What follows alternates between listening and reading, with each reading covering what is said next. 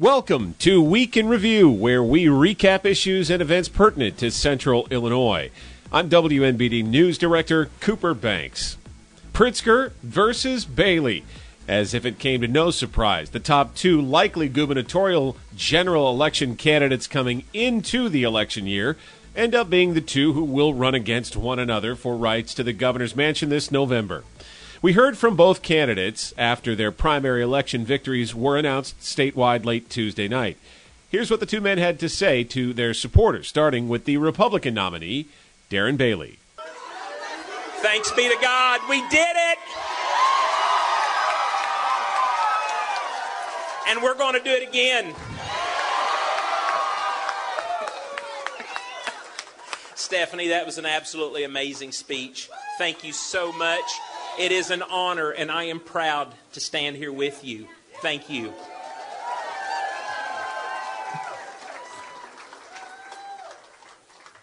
Friends, tonight, your voices were finally heard. The voices of working families, parents, taxpayers, law enforcement, and everyday citizens. Voices from the farms, the suburbs, the city of Chicago, and every place in between. Let's hear it up for Chicago tonight. We got anybody here? Uh huh. Right there's how it's going in Chicago. God bless you. Wow. Thank you. This is awesome. Oh, tonight, our movement sent a clear message to the establishment and the political elites. We will not be ignored.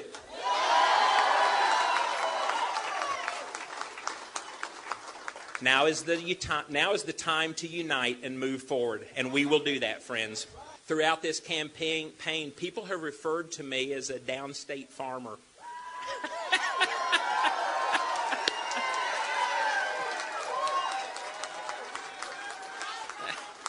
And you know what? They're right. I'm proud to be a family farmer. And I love to remind people what farmers do. They feed the world. Thank you. We get up before the sun comes up. And often we work until after it goes down. And that's certainly the kind of work ethic we're going to need to get Springfield back on track. We fix things that are broken. We solve problems. And we grow things. And as a matter of fact, over 250 years ago, it was a group of farmers who founded and grew the greatest country on the face of this earth.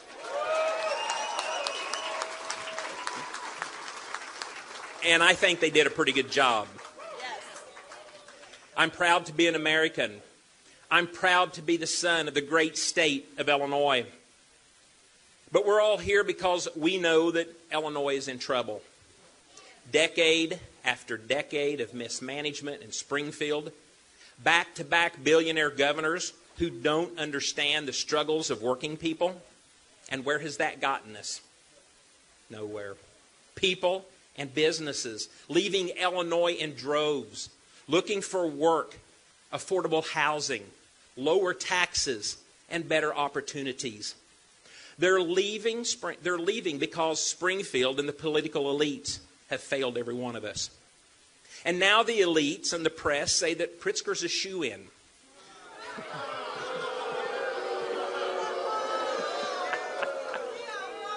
you get it. They say our fate's set. That a farmer can't beat a billionaire. Friends, the funny thing is, these same people said that we couldn't win the primary.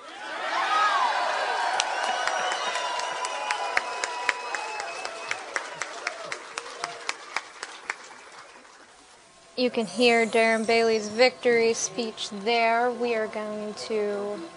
Working people and taxpayers like us. It's that simple. You and I have to balance our family budgets. Billionaire Pritzker has never had to. And he's lying to us about the state's budget. Let me share some truth with you. Each of the state's five pension funds have been $4 billion short of what they should be. If he's balancing the budget, Well, he's using your retirement money to do it. Pritzker doesn't understand how skyrocketing gas prices and soaring food prices make everyday life harder for Illinois families like you and I. He doesn't understand how his and Joe Biden's extreme national agenda helps fuel inflation and increases utility bills for families like us across Illinois.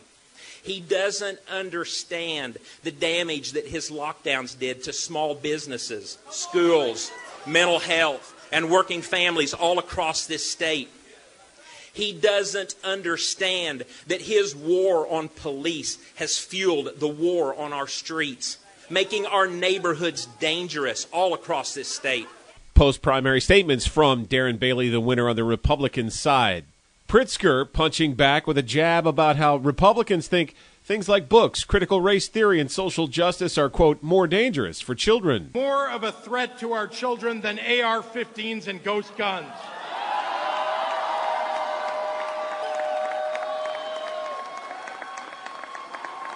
Elected leaders ought to have obligations to common sense, to justice, and to the truth. We are not ever going to put the LGBTQ community back into a closet. And we are not going to abandon the rights and freedoms of our black and brown citizens because some GOP ad maker figured out how to spin a melody out of a dog whistle. And here in this state, we are not going back on a woman's right to choose. Abortion is safe and legal in Illinois, and as long as I'm governor, it will remain so. Because in this state, we trust women.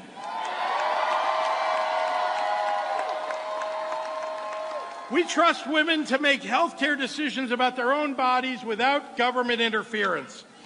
That's why pro choice legislators and activists worked so aggressively and so effectively to remove the trigger laws here in Illinois. And it's why three years ago I signed the Reproductive Health Act to guarantee a woman's right to choose.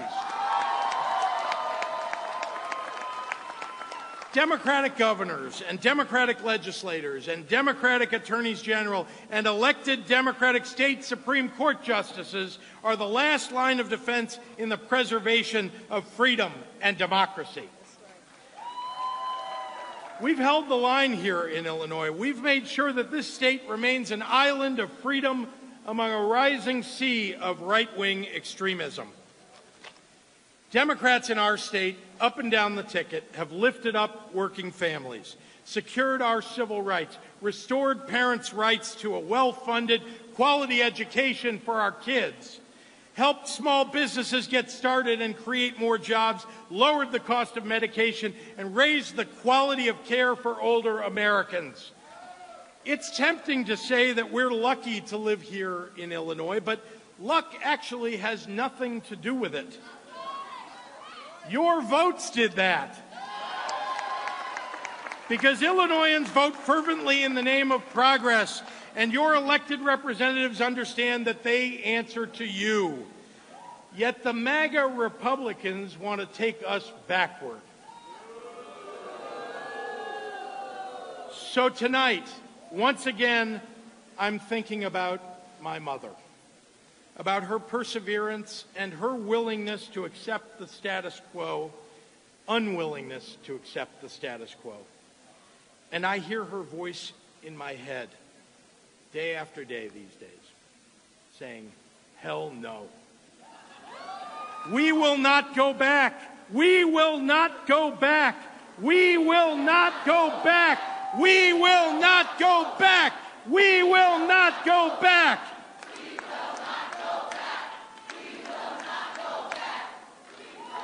We have only one path, and it leads forward. It has been a privilege to be your governor these last four years, and I take very seriously my responsibilities to you and your family, to your life and your liberty and your pursuit of happiness. So long as I'm your governor, Illinois will be a bulwark of progress and equity and justice.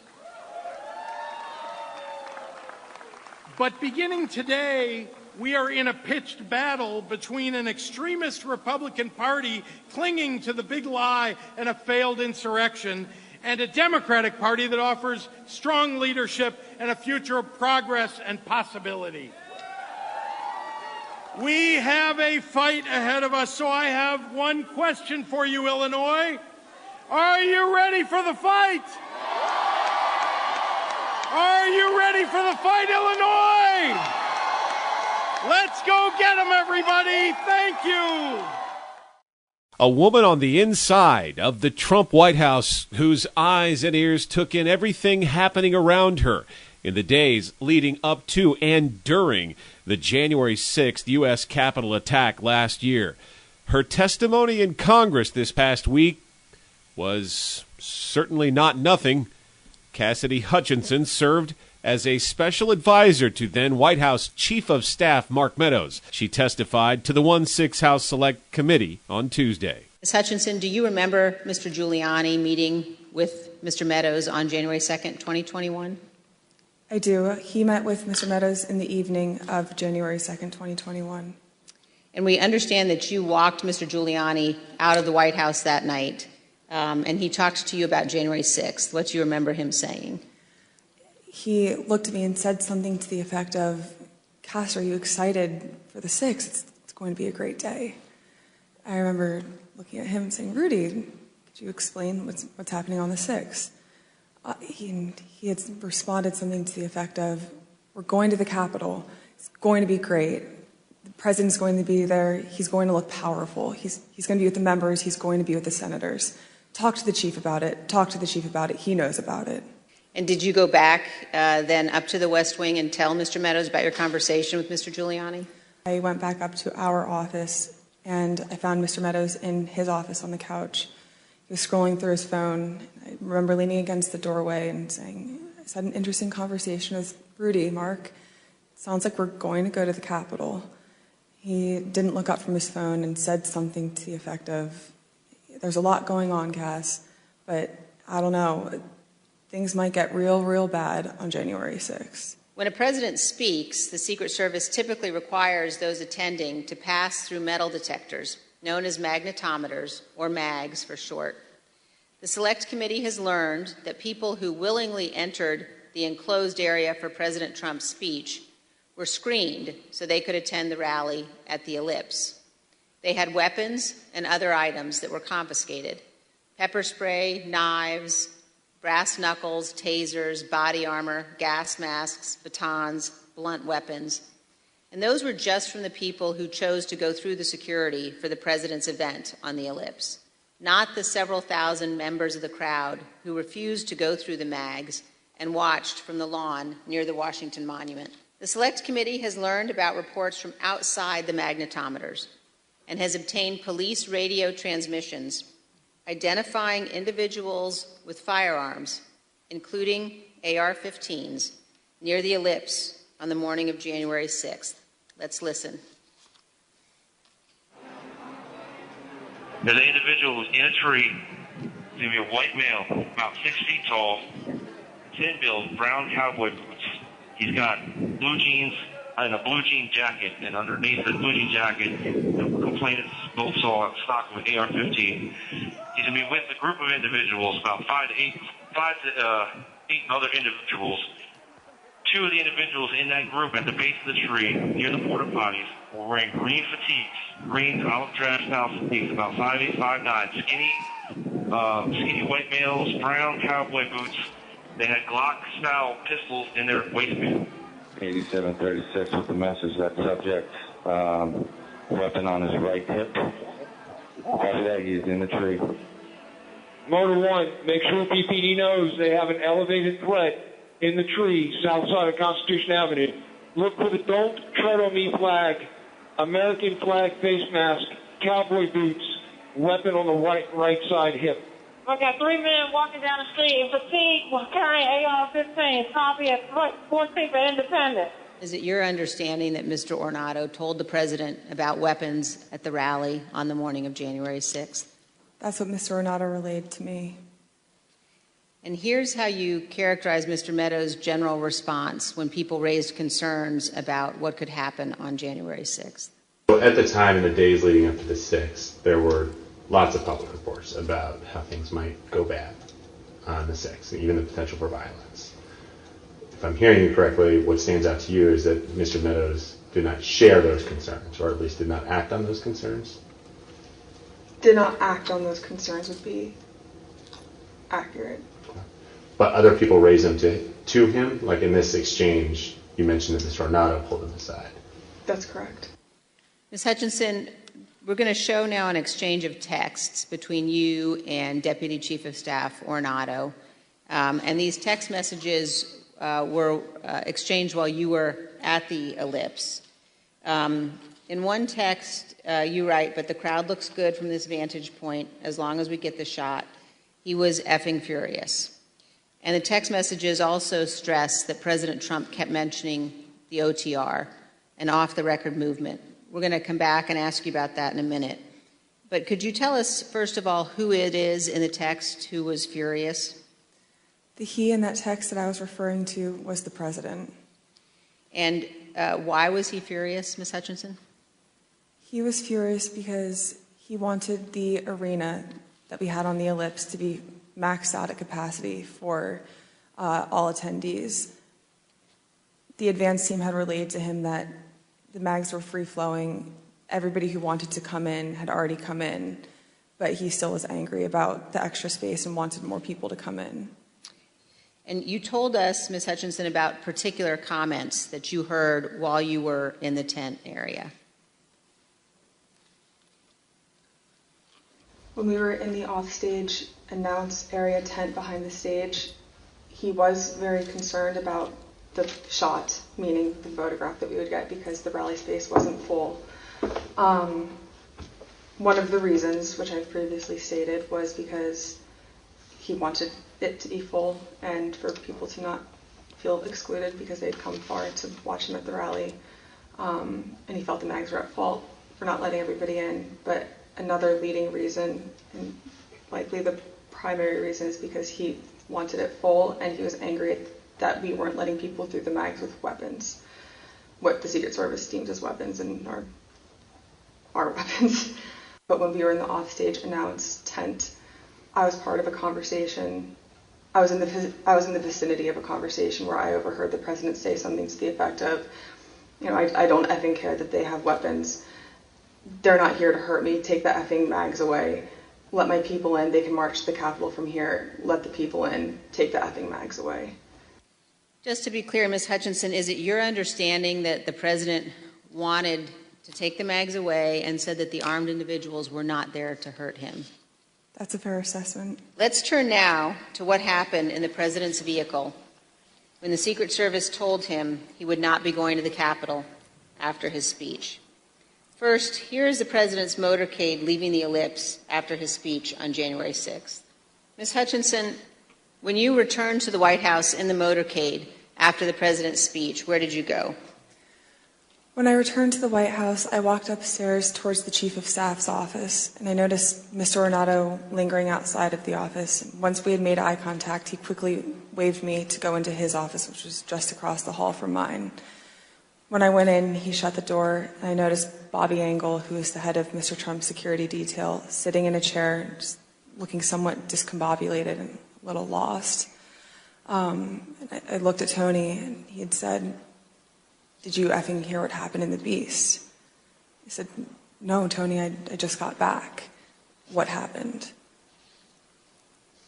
Tony proceeded to tell me that when the president got in the Beast, he was under the impression from Mr. Meadows that the off the record movement to the Capitol was still possible and likely to happen, but that Bobby had more information. So once the president had gotten into the vehicle with Bobby he thought that they were going up to the Capitol, and when Bobby had relayed to him, we're not, we don't have the assets to do it, it's not secure, we're going back to the West Wing. The president had very strong, a very angry response to that. Um, Tony described him as being irate. The president said something to the effect of, I'm the effing president. Take me up to the Capitol now.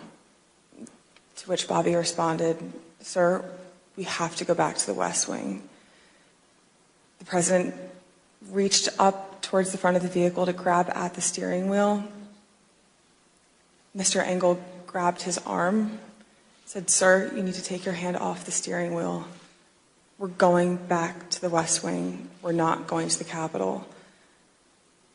Mr. Trump then used his free hand to lunge towards Bobby Engel. And Mr. when Mr. Ornato had recounted this story to me, he had motioned towards his clavicles. And was Mr. Engel in the room as Mr. Ornato told you this story? He was. Did Mr. Engel correct or disagree with any part of the story from Mr. Ornato? Mr. Engel did not correct or disagree with any part of the story. The 1 6 committee committed to more hearings through the summer. Illinois State Police and the state's Attorney General came out to the podium this past week announcing what could be seen as a rather controversial initiative, although many law enforcement leaders are behind it. A new online gun tracking program, which they say is designed to curb gun crime and help with investigations. Attorney General Kwame Raoul and ISP Director Brendan Kelly offered details on Thursday. Well, good morning. Um, thank you all for being here. Uh, I'd like to begin by thanking our partners um, um, who are here today. Uh, of course, uh, State Police Director Brendan Kelly, uh, Chief Mitchell Davis, past president of the uh, Illinois Association of Chiefs of Police, and uh, Hazel Crest, Police Chief Leo Schmitz from Cook County Sheriff's Office, Dan Kotowski, my uh, former colleague in the legislature, legislature and executive director of Kids uh, Above All, um, Kim Smith, director of programs at the University of Chicago Crime Lab, um, Casey Atayero, chief external affairs officer at the Joyce Foundation, uh, and Valerie Burgess from Moms Demand Action.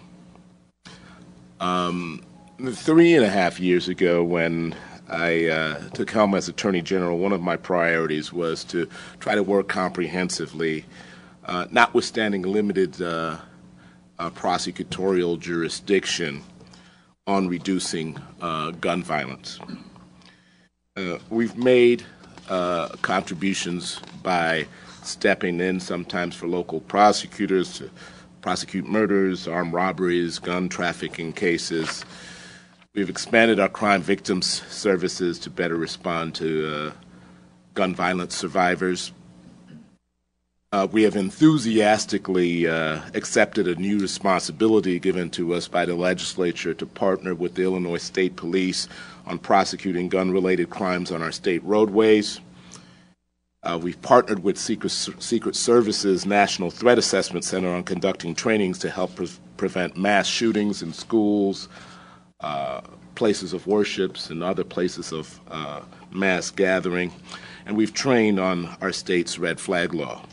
But one of the top priorities coming into the office for me was to try to develop a state of the art crime gun tracing platform because it's one of the most effective ways to investigate gun trafficking and straw purchasing. Tracing guns recovered after they are used in a crime can help identify the purchaser, but also co conspirators and witnesses. On top of that, crime gun tracing can provide a better look at trends and patterns of how guns are finding their ways into the hands of people we know will do bad with them. While this critical data is maintained by uh, the ATF and available to law enforcement agencies, the process for these uh, law enforcement agencies is, uh, is really onerous to go through these records. For instance, federal law prevents crime gun records from being digitized, meaning records are still stored in paper form. Instead of being able to search and analyze data immediately, law enforcement agencies that request tracing data must sort uh, through, through paper records and spreadsheets to get basic information on the source of crime guns. uh, this is often a valuable time loss. So we worked in collaboration with Everytown for Gun Safety, and we hired data scientists, uh, uh, some consultants to help us develop a system that will modernize and simplify the process of analyzing crime gun traces for Illinois law enforcement agencies. The system will be made available through the Illinois State Police, along with other tools that they have developed to help law enforcement agencies solve gun crimes. Crime Gun Connect will allow law enforcement agencies in Illinois to access critical cr- crime gun trace records more efficiently than ever before. This platform will allow law, law, enforcement agencies to crack down on illegal gun trafficking by analyzing firearms recovered uh, when they are used in a crime. Crime Gun Connect is a tool for law enforcement uh, that is informed by law enforcement. In developing the platform, we incorporated feedback that we received in a prior version of a tracing uh, of a tracing tool. Crime Gun Connect contains over 100,000 crime gun trace records from a, approximately 200 law enforcement agencies in Illinois, dating back to 2009. The platform also incorporates sophisticated mapping technology as well as an algorithm that helps identify the individuals most likely involved in tra- trafficking. In short, Crime Gun Connect will take trace records that have always been paper based and make them available in a format that allows searching, sorting, and filtering in a quick manner. While we cannot show you a, a Crime Gun co- uh, Connect itself in sort of live form, uh, I'm going to bring up real quick Adam Braun, my executive deputy, uh, to do a quick demonstration so that you can get a sense uh, of the data uh, that law enforcement can, can, can access. Uh, thank you, uh, Attorney General Raoul. Um, as the Attorney General mentioned, shortly after taking office, he directed us to establish a crime gun tracing portal. And the goal in creating this portal was to close a gap created through the advocacy efforts um, of groups such as the NRA. They've been able to successfully attach riders to federal appropriations bills that prevent the ATF from maintaining these records in a digital format. The records are literally kept on paper and stored at a facility in West Virginia. As a result, there is no comprehensive electronic database available to law enforcement when they want to search the provenance of a gun used in the commission of a crime. So, as the Attorney General stated, we've developed Crime Gun Connect to address that problem. The system contains uh, over 100,000 crime gun trace records from nearly 200 Illinois law enforcement agencies dating back to 2009. Um, and though the ATF um, maintains these records on paper, there is uh, the ability to uh, request and receive uh, crime gun trace records electronically. And agencies can further opt into something called collective data sharing. And when they do so, they share their records with other law enforcement agencies in the state. And that's how we've built this system. As you can see uh, on the monitor, we've built a system that allows law enforcement to search for information the same way we all Google information every day. Rather than sorting through piles and piles of paper records, law enforcement can enter basic information into the search box to immediately get records relevant to their investigation. The platform also incorporates sophisticated mapping technology. While uh, the recovery data that uh, populates the system is limited to the state of Illinois, we're able to use the system to build a nationwide picture as to the source of crime guns that are used in the commission of crimes in Illinois. The system also includes uh, sophisticated filtering options and algorithms that elevate those firearms most likely to have been trafficked or uh, the result of straw purchasing. As you can see here, the system will allow law enforcement to filter by geographic range, types of crime, time to crime, and certain indicators that we know to be likely uh, indicia of trafficking and straw purchasing. Again, that online gun tracking program announced to help try and curb gun crime. A surprise winner in central Illinois. The Republican primary for State House District 93 goes not to Pekin Mayor Mark Luft, but to up and coming politician Travis Weaver. I caught up with him after his win on primary election night. Candidate for state representative, 93rd District. All right, so uh, it would appear the vote count is in and you could count yourself the winner in the district, I would ask initially for your reaction to what appears to be uh, kind of a rather convincing win tonight. Yeah, well, I, I really appreciate it. You know, we um, really put in hard work for the last six months, and I'm, I'm just so incredibly honored to have the team that I have that helped me put this together. And you know, today was a tough day because you put in all the work, and now it's just about trusting that the hard work's been done and is going to pay off. I would ask, of course, you I, you mentioned the idea you felt pretty confident coming into tonight. I would probe that a bit and ask, okay, why is that? Uh, Mark Luft, a well-established incumbent both in local politics yeah. and in state politics. Talk to me about what made you feel so well, confident. There, there's a couple things there. The first one is it's a newly drawn district. So this district that I ran in was 90% new geography from the old district, Hmm. and all that new geography is a lot of really rural conservative farm ground. And you know, I was raised a farm kid. I was an FFA president, and uh, I, I just got a lot of family in the district. My dad represented it as a state senator several years ago, so I, I knew the people that lived there. I knew what their values were, what they wanted in a representative, and I I just felt really comfortable about uh, my ability to represent them because I, I knew them and I really felt like I was cut from the same cloth. And so as I went around, I, I just saw a lot of heads nodding because it's it's farmers, it's concerned parents, it's small business owners, uh, it's people that I really, really relate with. And, um, you know, just the more time I spent with them, the more I just felt like it was going to be a good night tonight. Uh, kind of just for my own edification, it looks like uh, you know, unless somebody slides a Democrat in there, you you've got the seat. Um, what what does that look like? Uh, remind me. Yeah, so there uh, there currently isn't a Democrat on the other side. Okay. Um, it is a pretty strong conservative district, close to two thirds Republican kind of a deal. Uh-huh. Um, you know, and this year where we're expecting a pretty strong red wave nationwide, um, there certainly could be somebody um, that would run. You know, in, in which case I would certainly um, reach out to them, meet them, um, you know, r- respect them as a challenger. But for the time being, there's there's currently nobody on the other side. Talk to me a little bit about okay. Uh, now you're kind of in a mode where you're probably already thinking about what artwork you're going to put up in your future office, and th- you know things beyond that. Of course, legislative priorities. What is it you want to tackle when you get in there? Well, my background at Caterpillar is in finance and strategy. Um, I also own a small business.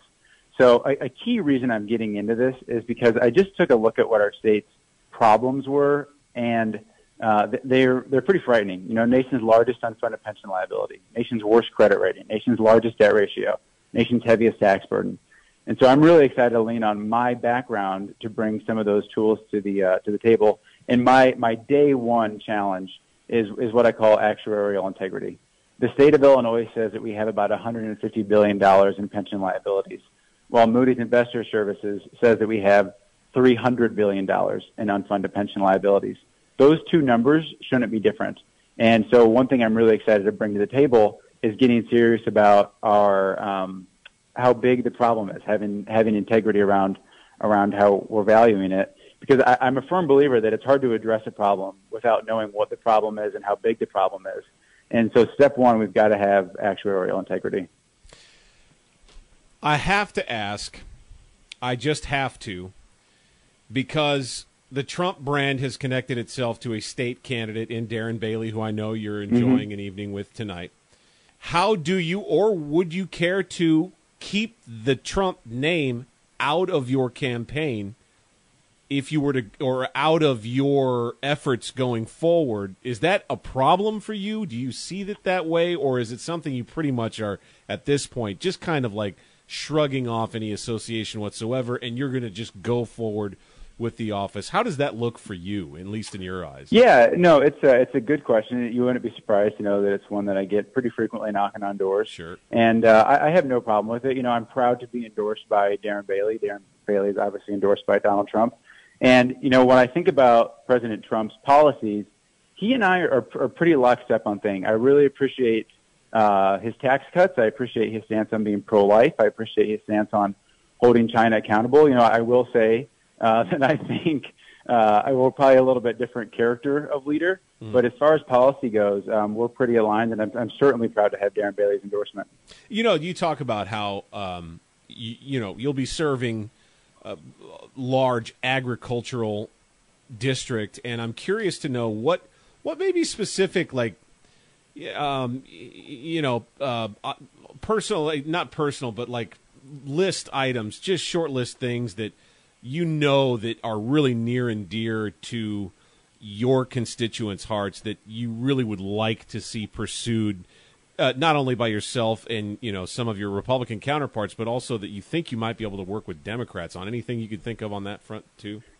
Yeah, and you know, ag is so important because I, I just recently listed off a whole bunch of problems with Illinois, but we also have a, a ton of strengths. And one of them at the very top of the list is some of the world's best farm ground. You know, right here in Illinois, we're number one or two in corn and beans. We're number four in hogs, and we really need to embrace that.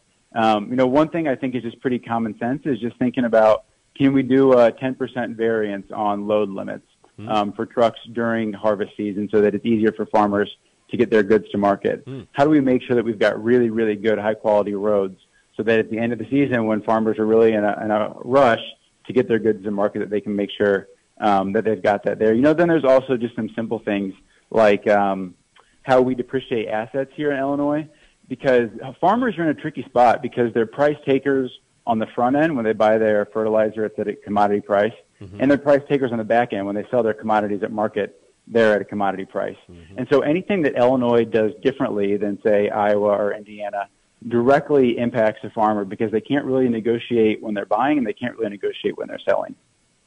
All right. Uh, I was just going to leave the floor open for you, Travis, to go ahead and mention anything else that you think would be important as you likely step into this new role and get to know voters a little bit more. Yeah, you know, one key piece of my platform that we didn't touch on is our state's education system. Mm. Uh, we really have a lagging high school graduation rate. We trail all of our neighboring states in that. And I think every politician in history has probably said that kids are our future. But for me, that's an area where I really try to put my time where my mouth is. I substitute teach at Brimfield High School. I tutor GED students. I had the education committee at Wildlife Prairie Park. And I just know that we've got to do a better job for our kids. So I would encourage any parents out there, any students out there, that if you've got ideas you want to bring forward, um, you know, I'm just one guy, and I've got 108,000 constituents, and I've got some ideas of how we can fix things, but I'm really excited to empower my constituents to really engage all 108,000 people so that the best ideas can come forth. That does it for this edition of Week in Review. Join us at this time next week on this Midwest 360 station for another recap of some of the biggest issues and events in central Illinois. You don't have to wait for Week in Review to get the lowdown on what's happening in central Illinois. For instant news 24 7, follow us at 1470 WMBD on Facebook, Twitter, and Instagram, and at 1470WMBD.com. I'm Cooper Banks, WMBD News.